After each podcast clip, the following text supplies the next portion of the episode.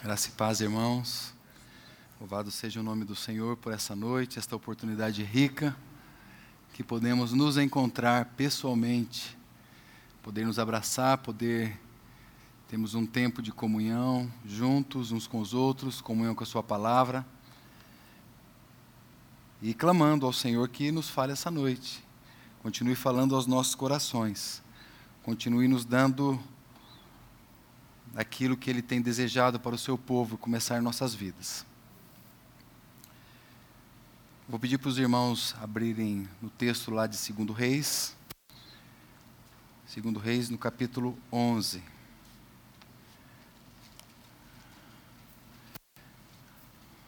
Vamos orar.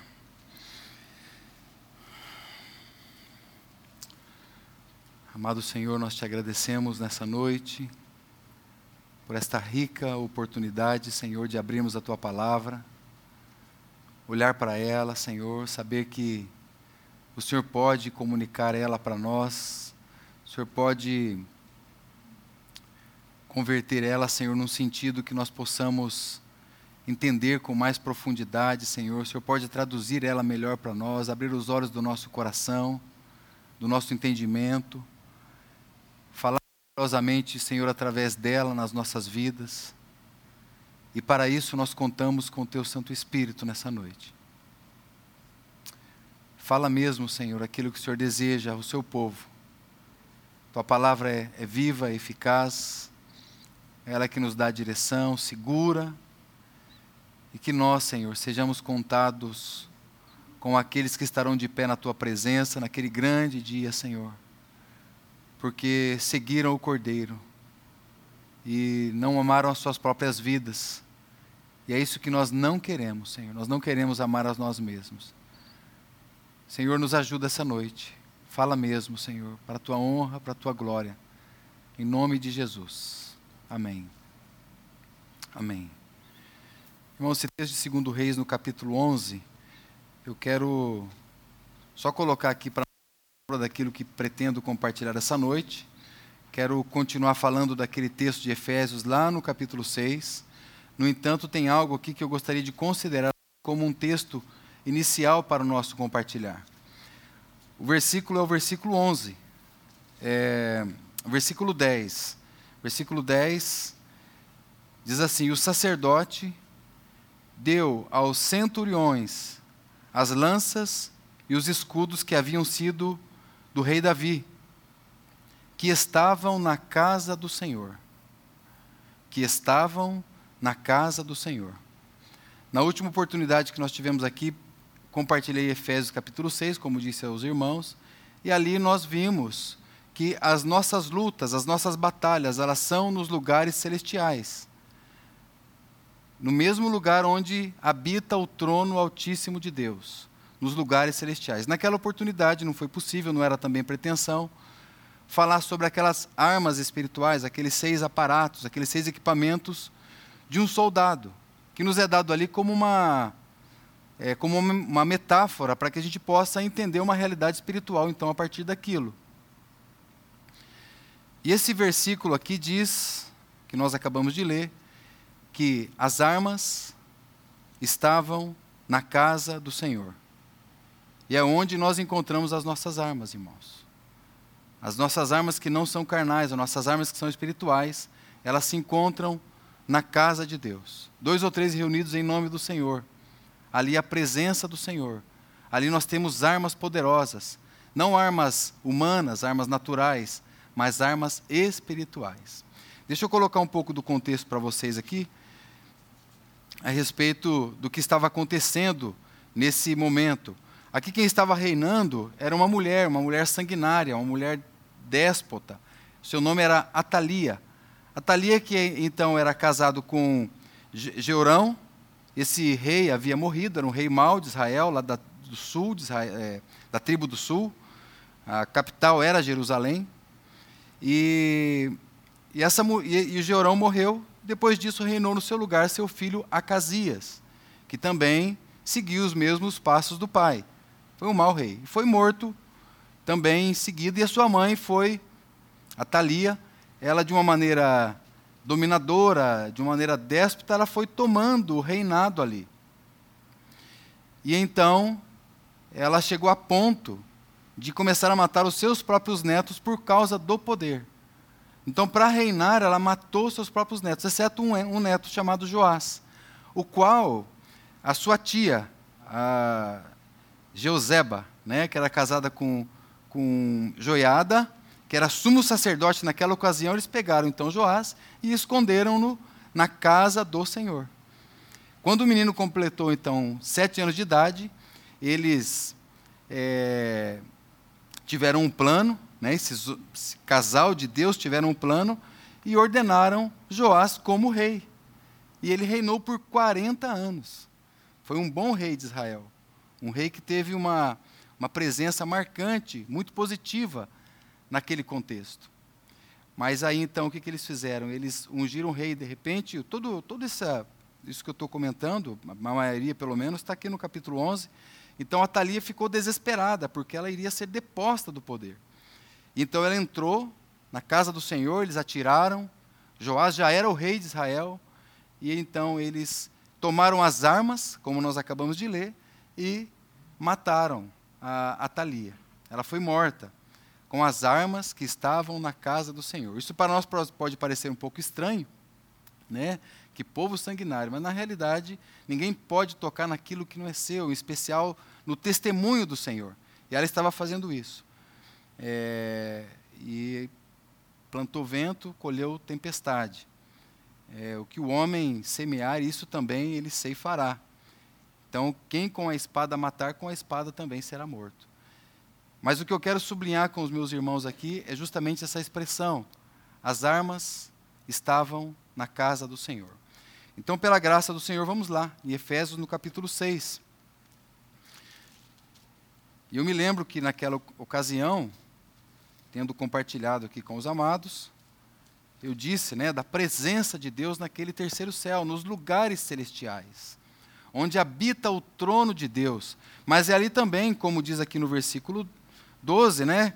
No mesmo lugar, nos lugares celestiais, os principados, as potestades, os príncipes das trevas deste século, contra as hostes espirituais da maldade, nos lugares celestiais.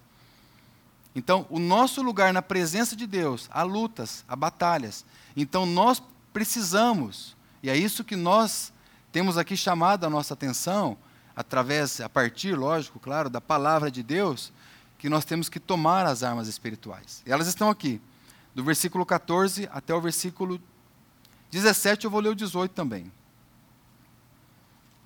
Estai, pois, firmes, tendo cingido os vossos lombos com a verdade, e vestida a couraça da justiça, e calçados os pés na preparação do evangelho da paz, tomando sobretudo o escudo da fé, com o qual podereis apagar todos os dardos inflamados do maligno. Tomai também o capacete da salvação e a espada do Espírito, que é a palavra de Deus. Orando, verso 18, vou ler também, em todo o tempo, com toda oração e súplica no Espírito, e vigiando nisso com toda perseverança e súplica por todos os santos. Aparentemente, também citei isso na outra oportunidade aqui, toda essa sessão a partir do, do versículo 10 até o final, versículo 24, aparentemente, pelo menos até o versículo 20, porque depois Paulo faz aqui as suas considerações finais, suas saudações finais, mas aparentemente é um texto fora do contexto. Porque depois que ele traz todas aquelas afirmativas a respeito da família cristã, né, nós sabemos que uma das tônicas do livro de Efésios é o andar em Cristo, o andar nele é, nós temos depois como que uma conclusão, mostrando ali para a família, esposa, marido, filhos, pais, né? os servos, os senhores. Então ele faz como que uma conclusão. No entanto, ele continua o texto falando agora de batalhas espirituais. Então, nós até poderíamos ficar super felizes pelo fato de que teria terminado a carta e não haveria mais lutas. Nós estaríamos nas nossas reuniões cantando a Deus, louvando ao Senhor de todo o coração, tendo comunhão com os outros, partindo o pão. Mas, irmãos, a carta não termina e a sequência é lutas espirituais, batalhas, é, trevas desses séculos, hostes espirituais, São termos assim extremamente sombrios. No entanto, nós somos então advertidos a tomar as armas espirituais. Essas armas espirituais estão na casa de Deus, estão à disposição para nós, guardadas para cada um de nós e podemos tomá-la com toda a, a, por um lado, autoridade pelo nome do Senhor, por outro lado, com toda reverência, porque essas armas foram dadas para nós e nós temos que usá-las. O irmão Mark Bobeck, eu fui despertado a esse termo das armas espirituais a partir do livro O Adversário. Se não me engano, no ano de 2012, a irmã Nilma me deu um, um exemplar desse livro. E ali eu estudei um pouco a respeito dessas armas espirituais. Foi muito, foi muito precioso. Eu sempre faço algumas anotações a respeito dos temas que eu, quando estou lendo algo, eu anoto os temas de acordo com o assunto. E eu me lembro de ter anotado que o cristão, uma frase do irmão Mark Bobeck, o cristão se encontra envolvido numa batalha. Batalha esta com Satanás e os poderes demoníacos. Pode parecer uma frase tão simples, mas irmãos, essas frases, essas afirmativas estão sendo ignoradas no meio do povo de Deus. Nós estamos no meio de uma batalha. Nós estamos batalhando, estamos guerreando. E há lutas espirituais. Como diz o versículo 12, diante dos principados, potestades, eu já li, né? Contra príncipe das trevas deste século, hostes espirituais da maldade. E esse irmão ainda afirma que o cristão precisa estar muito bem informado, orientado e preparado acerca desta luta, deste combate, acerca do conflito com a carne. Ele fala de nós agora né, a nossa dificuldade com a oração, a nossa dificuldade de reunião, de estarmos juntos, de batalharmos pela, juntos pela fé evangélica. Ele fala também a respeito da nossa luta para com o mundo, que compete totalmente contra as realidades espirituais. E ele fala do enfrentamento do reino de Satanás e os impedimentos ao reavivamento. Então ele coloca aqui um outro ponto que tem sido tão tratado aqui neste lugar a respeito do avivamento, que ele não acontecerá, amados. Não acontecerá se nós não nos apropriarmos de todas as aquilo que Deus tem preparado para nós, vida de comunhão, vida de oração, partir do pão, estarmos juntos, buscar aquilo que Deus ama tanto. São impedimentos, a nossa carne, né, o mundo, esses conflitos com o reino de Satanás, impedimentos ao reavivamento. E por outro lado, ele diz, os equipamentos para tais conflitos e entendimentos, para não temer, sabendo como lidar e tratar com tais poderes, de acordo com toda a perspectiva bíblica. Porque nós somos o povo da palavra de Deus. Nós somos a Bíblia, somos o povo da palavra. A palavra de Deus é que nos governa, é que nos dirige. Bobeck ainda no discorrer do assunto, vou falar mais esse ponto aqui, ele ressalta a fundamental importância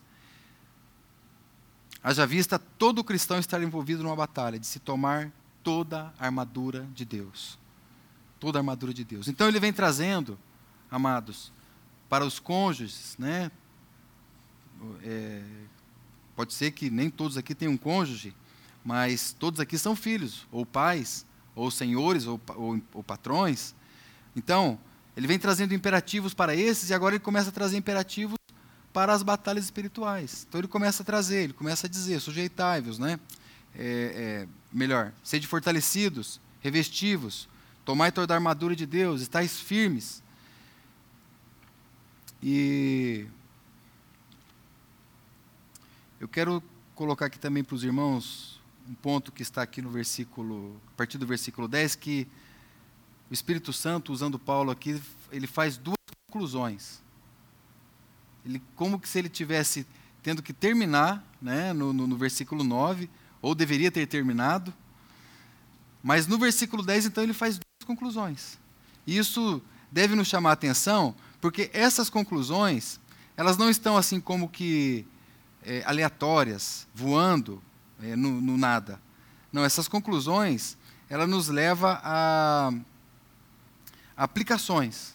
Então você tem uma conclusão aqui no versículo 10, que ele diz aqui no demais irmãos, e ele tem outra conclusão aqui no versículo é, 13. Portanto, então, o argumento dessa primeira, dessa primeira conclusão, vou dizer assim, né, no demais, ou outra versão, quanto ao mais, O argumento dele é você se fortalecer no Senhor na força do seu poder.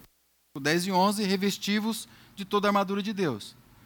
Qual que é o propósito disso? Ele explica.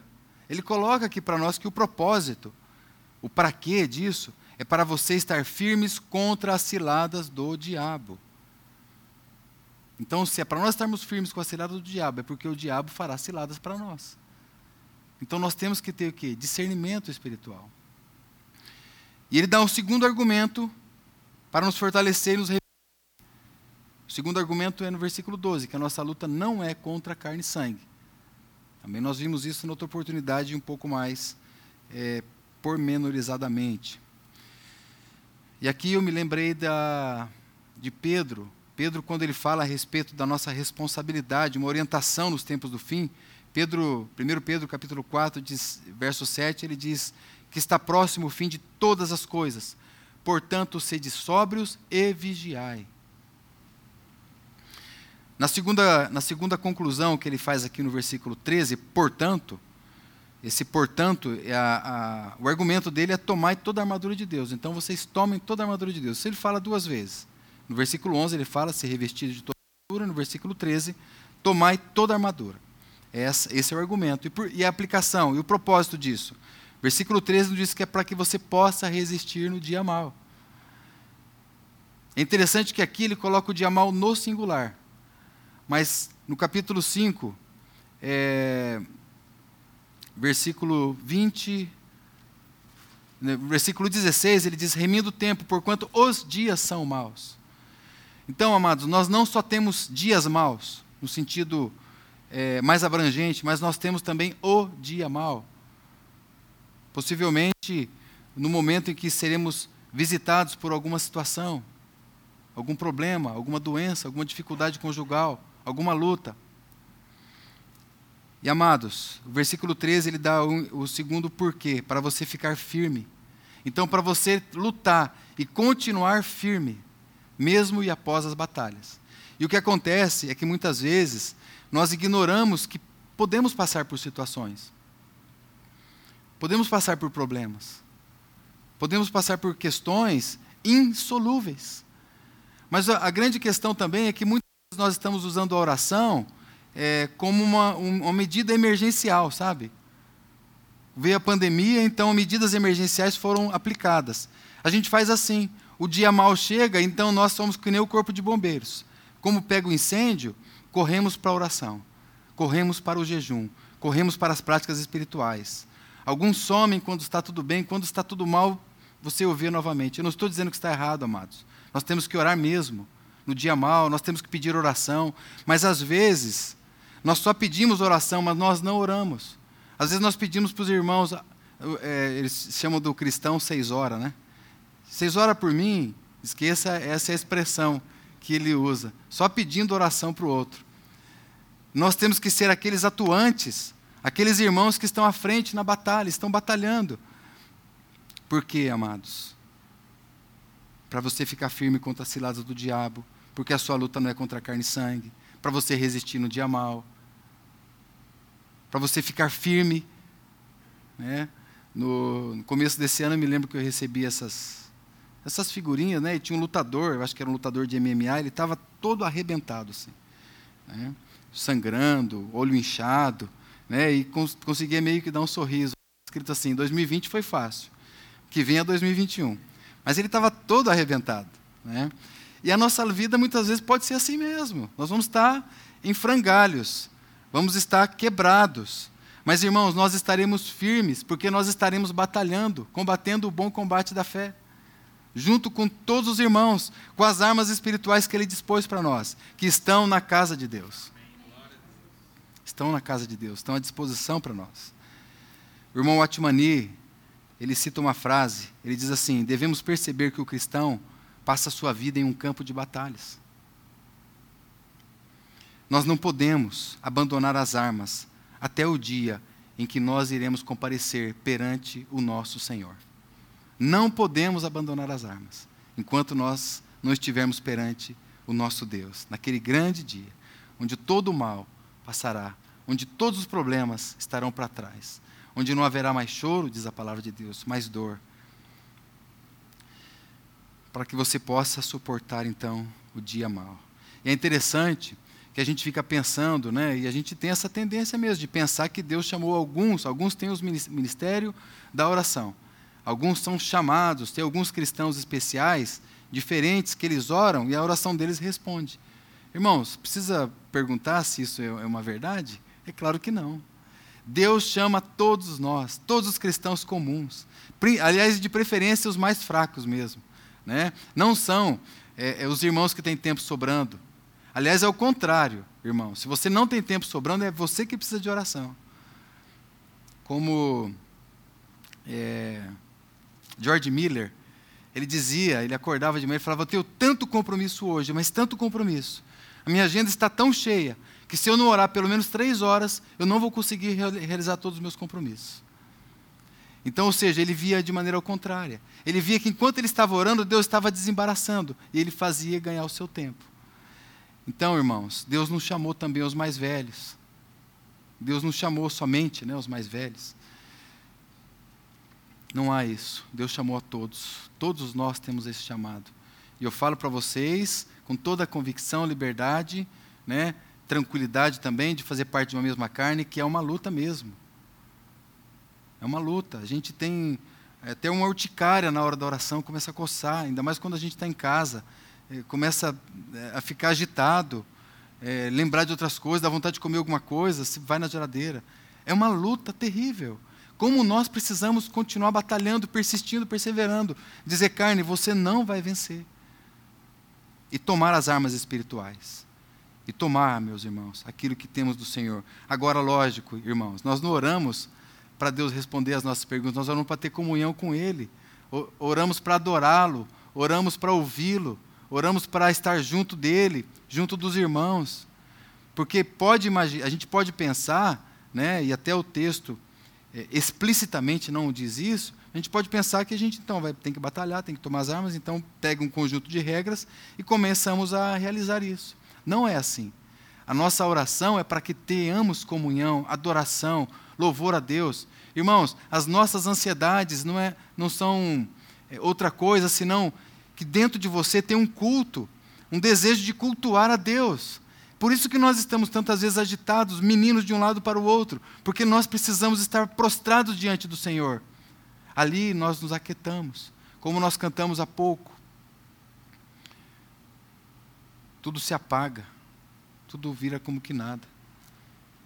Na presença do Senhor, quando estamos junto dele. Então, amados, os chamados e aí eu tomo o contexto imediato para dizer que o chamado para oração, para essa batalha, para tomar essas armas, para se revestir poderosamente, para estar diante do Senhor, é para os maridos, é para os, os, as esposas. Por isso que você pega o, o, o contexto. Os chamados para essa batalha aqui são os cristãos, são os filhos, são os pais, são os senhores, são os, os servos patrões empregados, são, é para todos. Ninguém pode ficar de fora dessa batalha espiritual. E se alguém não está precisando, meu irmão, meus irmãos, de, de batalhar o bom combate, nós estamos. Nós precisamos de você. Sabe, irmãos, hoje a gente é muito prático no WhatsApp, você põe lá no grupo, irmãos, eu estou com uma dificuldade, os irmãos oram aí por mim, por favor. Volto a repetir, porque tem irmão que já vai interpretar que a gente está falando que não pode fazer isso. Não, irmão, vamos, vamos ouvir atentamente. Eu estou dizendo que nós temos que batalhar juntos, não, não exclua essa verdade. Mas, irmãos, nós não podemos ser como esses que colocam no WhatsApp e acham que as coisas vão resolver. Não vão resolver. Aí a gente até coloca, eu estou até parando de colocar a mãozinha, né? tipo assim, estou orando, mas eu não estava orando, eu estava, não estava falando a verdade. Então nós temos que ser sinceros e verdadeiros com relação à oração. Até por causa disso, o primeiro aparato é, é, é o cinturão da verdade. Né? Então nós temos que ser verdadeiros. A verdade tem que estar estampada, tem que estar estabelecida, tem que estar colocada de uma maneira consistente dentro desse assunto que é tão sério. Nós estamos falando com Deus. Essa reunião, por exemplo, nós estamos aqui, irmãos, diante do Senhor, junto dele. Ele ordena a sua bênção aqui. Então, quando nós abrimos a palavra de Deus, abrimos a Bíblia, é muito sério. E como nós precisamos ser chamados a atenção para isso, para não fazer brincadeira, piada com textos bíblicos. É sério, irmãos. É sério. Porque um dia que nós estivermos falando com um irmão, sexta-feira sua esposa está com câncer, é, é, tratamento em São Paulo, e ele falou, irmão, apesar da metástase, apesar de tudo que está acontecendo, eu, é, é, estamos bem, estamos sendo sustentados pelo Senhor, batalhando, combatendo, estamos orando, os irmãos estão nos cercando o coração. Irmãos, você, ou será que nós achamos que lá no leito de hospital vai ser o capítulo da última novela que vai consolar nosso coração? Não vai. Não vai. Não, não vai ser essas piadas que nós recebemos. Não vai consolar o nosso coração. Temos que estar prontos e revestidos para o dia mau. Porque quando isso vier, nós estaremos de pé e nós vamos resistir o dia mau. E depois que nós fizermos tudo, batalharmos tudo, nós vamos ficar firmes ainda. Firmes. É como irmãos que eu sei que já foram visitados, que, que fizeram visita, aliás. Irmãos que muitas vezes estavam no leito de morte. Eu já fiz visita assim, sei que os irmãos também. Você vai visitar o irmão para ler um texto, orar com ele, e você sai de lá consolado, porque o irmão está mais firme do que você está firme. E ele passando por uma dificuldade, um problema muito pior do que o seu. E lógico, não é porque a gente tem menos problema que a gente está mais feliz, não, irmão. Porque Deus é o nosso Senhor, muitas vezes, quanto mais problema, mais feliz a gente está, mais alegre nós estamos. Porque não tem alegria, a alegria que me tem. Cristo, ele foi ungido com óleo de alegria, muito mais do que todos os seus companheiros. Então é Cristo, a realidade espiritual que está por detrás aqui. E essa primeira realidade é a verdade, irmãos. Né? E a exortação é para que nós nos firmemos, firmemos os nossos passos, porque o cinturão da verdade, ele fala disso mesmo. Por que, que nós somos tão instáveis tantas vezes? Por que, que nós é, é, derrapamos os nossos pés? Por que, que nós, nós não somos aqueles irmãos que a gente nem sabe se pode contar com ele, porque ele não sabe se ele vai aparecer, se ele vai chegar, se ele vai vir, né? se ele se está presente, se ele é um companheiro com você mesmo, se ele é um com você, se ele está batalhando com você. Você não sabe, porque ele está sem o cinturão. Esse cinturão servia para que, no momento de lutas, o, o, o soldado, ali no caso, o soldado romano, ele tivesse estabilidade. E ele não fosse, então, jogado ao chão. Então ele tinha firmeza ali. Então, as funções era para que ele tivesse um amparo. Entende quando o apóstolo Paulo fala desse cinturão? Você está amparado, você está seguro, você está firme, você está protegido, você está estável.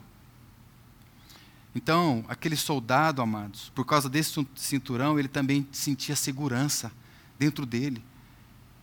Tinha as lutas, tinha as pandemias, tinha o, o exército contrário, mas ele estava se sentindo seguro, porque ele estava guardado. Mas a palavra de Deus fala: tomai toda a armadura, né? Não tem mais. Toda a armadura, todos os aparatos. Olha aqui só, essa palavra cinturão da verdade, essa palavra verdade é muito conhecida por todos nós. E conhecereis a verdade. Né? É, é, Santifica-nos na verdade. A palavra é aletheia, que ela é muito mais ver, do que uma verdade subjetiva. Ela é uma verdade, ela é um conhecimento e uma crença objetiva. Crença no que Deus fala, crença na palavra de Deus. Não é verdade de mim mesmo, a partir de mim mesmo. É crença, né? isso está relacionado com o escudo da fé. Crer naquilo que Deus falou. O escudo da verdade. Porque, irmãos, Toda essa armadura fala de Cristo. Eu não sei se eu já tinha falado isso. Toda a armadura fala de Cristo, todos os aparatos. Então diz, o Senhor Jesus diz assim: Eu sou o caminho e a verdade. Então tudo aqui está falando dele. Nós não, se nós tirarmos Cristo daqui, não sobra nada, acaba tudo. Fica tudo vazio. E os irmãos sabem que esse cinturão da verdade, porque o contrário disso é a mentira. Não ser verdadeiro. E a mentira, ela não é órfã. A mentira tem pai. O diabo, diz João 8,44, ele é o pai da mentira, ele é um mentiroso. Ele é o pai da mentira. Ele mente desde o princípio. Ele mentiu para a mulher lá no jardim do Éden. Então, antes do Senhor, Deus, ser o nosso pai, o diabo era o nosso pai. E nós amávamos a mentira. E nós usávamos a mentira como uma arma. Era a nossa arma anterior. Então, agora, qual que é a primeira atitude, a primeira postura. Deixe a mentira, fale a verdade, cada um com o seu próximo. Esse texto está aqui em Efésios também. Então nós somos chamados a, a, a, a tomarmos essa posição com o Senhor, seja nós recém-convertidos ou não, mas abrirmos mão de toda a mentira e abraçarmos a verdade. Nós somos chamados, irmãos, a vestir esse cinturão, a deixar as obras das trevas. Apocalipse vai dizer que é bem-aventurado aquele que guarda os seus mandamentos. Apocalipse 22, 14. E o 15 diz que ficarão de fora os cães, os feiticeiros, os que se prostituem, os homicidas, os idólatras e qualquer que ama e comete a mentira. Olha só que interessante. Ele destacar a mentira aqui como aqueles que ficarão de fora do reino. E os resultados por vestirmos esse cinturão são tantos, amados, são tantos resultados. Mas o fato é que a verdade vai prevalecer sempre. Cristo prevalecerá sempre. O Espírito Santo não se entristecerá com a verdade ele se entristece é com a mentira. É quando nós estamos sem a verdade, nós não temos a estabilidade e liberdade nos movimentos, né? Movimentos espirituais, somos livres, livres para cantar, livres para erguer as nossas vozes, livres para orar, livres para nos abraçar, livres para termos comunhão uns com os outros. Uma vida de verdade com sabedoria e inteligência espiritual inteligência espiritual, cinturão da verdade. Mas há mais. Né? É, o verso 14 diz também: além de cingidos os vossos lombos com a verdade, vestida a couraça da justiça.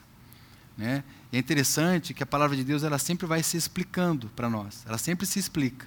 Então, essa couraça, que é uma proteção que esse soldado usava para proteger o quê? O seu órgão vital, os seus órgãos, aliás sobretudo o coração.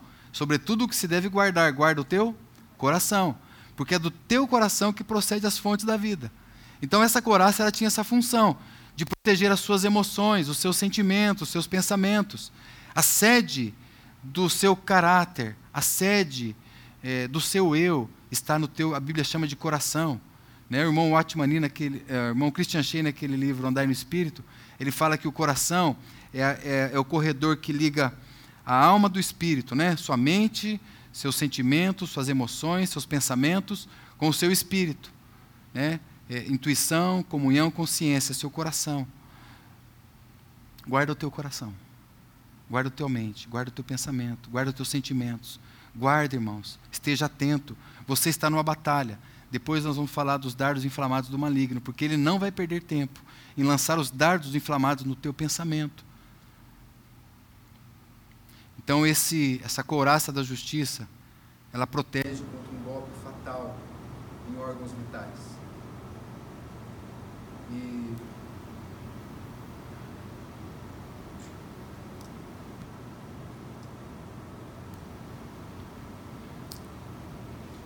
Voltou?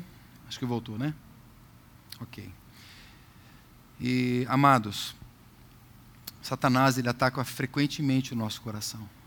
Frequentemente Ele está nos atacando, nosso ser, o centro das nossas emoções, atacando a nossa dignidade, atacando a nossa confiança, a nossa dignidade em Cristo, por nós mesmos, né? A nossa confiança em Cristo, firmados, fundamentados. E como ele é um mentiroso, né, como nós vimos, ele sempre vai fazer você pensar da impossibilidade dessa justiça aqui. E o que, que é essa justiça aqui? O que, que é essa couraça da justiça. A justiça é aquilo que Deus te deu em Cristo, uma salvação eterna. Porque nós podemos pensar que justiça né, é um mundo sem fome, é um mundo sem guerra, é um mundo em paz, é um mundo que não tem crises políticas. Irmãos, enquanto não houver novos céus e nova terra, você pode fazer passeata, carreata, motociata, você pode fazer o que você quiser. Nós habitaremos num mundo em que não habita justiça. Habitaremos não habita a justiça. Essa justiça aqui não é o que você alcança o que você conquista. Essa justiça é aquilo que Cristo te deu, lá na cruz do Calvário. Ele te deu, ele te legou. Você é justo, justificados pela fé, né? Você tem paz com Deus por meio de quem? Do nosso Senhor Jesus Cristo. Essa é a justiça. A gente ouve às vezes argumentos das pessoas querendo defender a política, aí ela coloca assim: não, mas bem-aventurados que têm fome e sede de justiça. Amados, oh, amados, o Senhor disse: O meu reino não é deste mundo. Esse versículo, para mim, ou para nós já deveria ser suficiente para que nós não nos ocupássemos e perdêssemos a nossa energia com outras coisas que não essa aqui que nós estamos vendo, porque a sua luta é contra os principados e potestades. Enquanto não houver novos céus e nova terra, né? Volto a repetir. Judas, ele se decepcionou tanto com o Senhor, mas tanto que ele o traiu. Ele queria sim que o mundo fosse consertado, corrigido, que Jesus fosse um grande rei ali. E ele de repente fosse um primeiro-ministro dele. Era o desejo dele. Jesus disse que se meu reino fosse deste mundo, os meus servos iam pelejar. Judas e os demais discípulos também, podemos dizer, pelejavam para que fosse consertado, que os inimigos deles fossem vencidos. Irmãos, não será neste mundo. Não será. Então eles queriam como que montar um partido cristão, um partido político cristão. Era mais ou menos isso. Aliás, existe um partido é, é, chama PSC, Partido Social Cristão. Eu li essa semana que o presidente desse partido está preso, envolvido com situações lá no Rio de Janeiro. Porque a gente pode, com a maior boa vontade, querer fundar algo, maior boa vontade, irmãos. A maior boa vontade, não é má vontade. Mas a árvore era da ciência do bem também, não era só do mal. Então, de boa vontade, né, a gente já conhece o ditado. Nós temos que nos voltar para a palavra de Deus. Eu falo isso com temor, com reverência, olhando para a minha própria vida. Total impossibilidade, se não for os meus irmãos me sustentando, tolerando, pacientes. Amados irmãos, a nossa luta não é contra carne e sangue. Eu lamento tanto, eu queria tanto falar dos seis hoje, não vai dar. Eu vou respeitar o horário. E nós voltamos um dia, se o Senhor permitir, né? Continuar falando dessa, desses aparatos tão preciosos. Por quê, amados? Porque nós podemos aproveitar aqui uns cinco minutos que nos restam e orar a Deus. Aquilo que nós temos aqui, recebemos, né? Depois, se o Senhor permitir, a gente continua. Senão, os irmãos têm aí já como que um norte para continuar o assunto, ver algo mais e serem edificados pela palavra do nosso Deus. Que o Senhor nos ajude, irmãos. Continue nos ajudando. Tomemos toda a armadura de Deus para que possamos permanecer firmes contra todas as astutas ciladas do maligno. Tomai o cinturão é, da verdade. Tomai a couraça da Tomemos, irmãos, e sigamos na dependência, na confiança do nosso Senhor. E que Ele possa continuar nos ajudando. As orações congregacionais que temos nos reunido, né, tem sido no Zoom, tem sido tão preciosa. Assim, no começo a gente tinha resistência, porque parece que fugia do nosso modelo, né? A gente tem um modelinho, a gente tem um jeitinho, né? A gente tem a nossa caixinha de preferências e parece que fugia um pouco. Mas agora eu estou olhando ali, estou vendo várias casas ali reunidas e eu estou falando aí o irmão ora, eu falei gente, olha que benção. Eu estou orando na minha casa, por exemplo, eu sei que a minha esposa, os meus filhos estão todos sendo alcançados ali pela oração, né? A nossa casa está sendo alcançada. Eu e minha casa serviremos ao Senhor. Então, cada uma das representações ali está sendo uma bênção. E o Senhor permitindo, a gente dá outros passos. Mas, irmãos, vamos perseverar nisso. Vamos cuidar para que o Senhor nos, realmente nos ajude e continue nos fortalecendo na força do seu poder, para a glória de, de Deus Pai. Então, eu vou deixar para os irmãos orarem, deixar aqui mais alguns minutos, e em seguida nós encerramos também. Eu vou orar, tá? E vou deixar aberto para os irmãos. Senhor, nós te damos graças pela tua palavra. Oh, Senhor, obrigado pela tua palavra. Obrigado porque nós, pelas esperanças que já colocamos nesse mundo, Senhor, nos decepcionamos tanto. Olhamos para a tua palavra e vemos que a nossa esperança é o Senhor. É o teu reino inabalável. É aquele teu reino que o Senhor preparou com justiça, Senhor. Oh Deus, louvado seja o teu nome. E nós queremos ser estes. Nós não queremos ser contados com aqueles que estão ficando pelo caminho. Pelo contrário, Senhor, nos ajuda. Fortaleça cada irmão, cada irmã, cada marido, cada esposa, Senhor, cada casal. Senhor, ajuda cada um, cada pai, cada filho, Senhor, cada um daqueles que tem o seu trabalho. Pai, em nome de Jesus, guarda cada família representada. Nós queremos combater o bom combate. Nós queremos com verdade, Senhor, com realidade, prosseguir após o Senhor andar após o Senhor. Ó oh, Senhor, queremos guardar o nosso coração para não pecar contra o Senhor.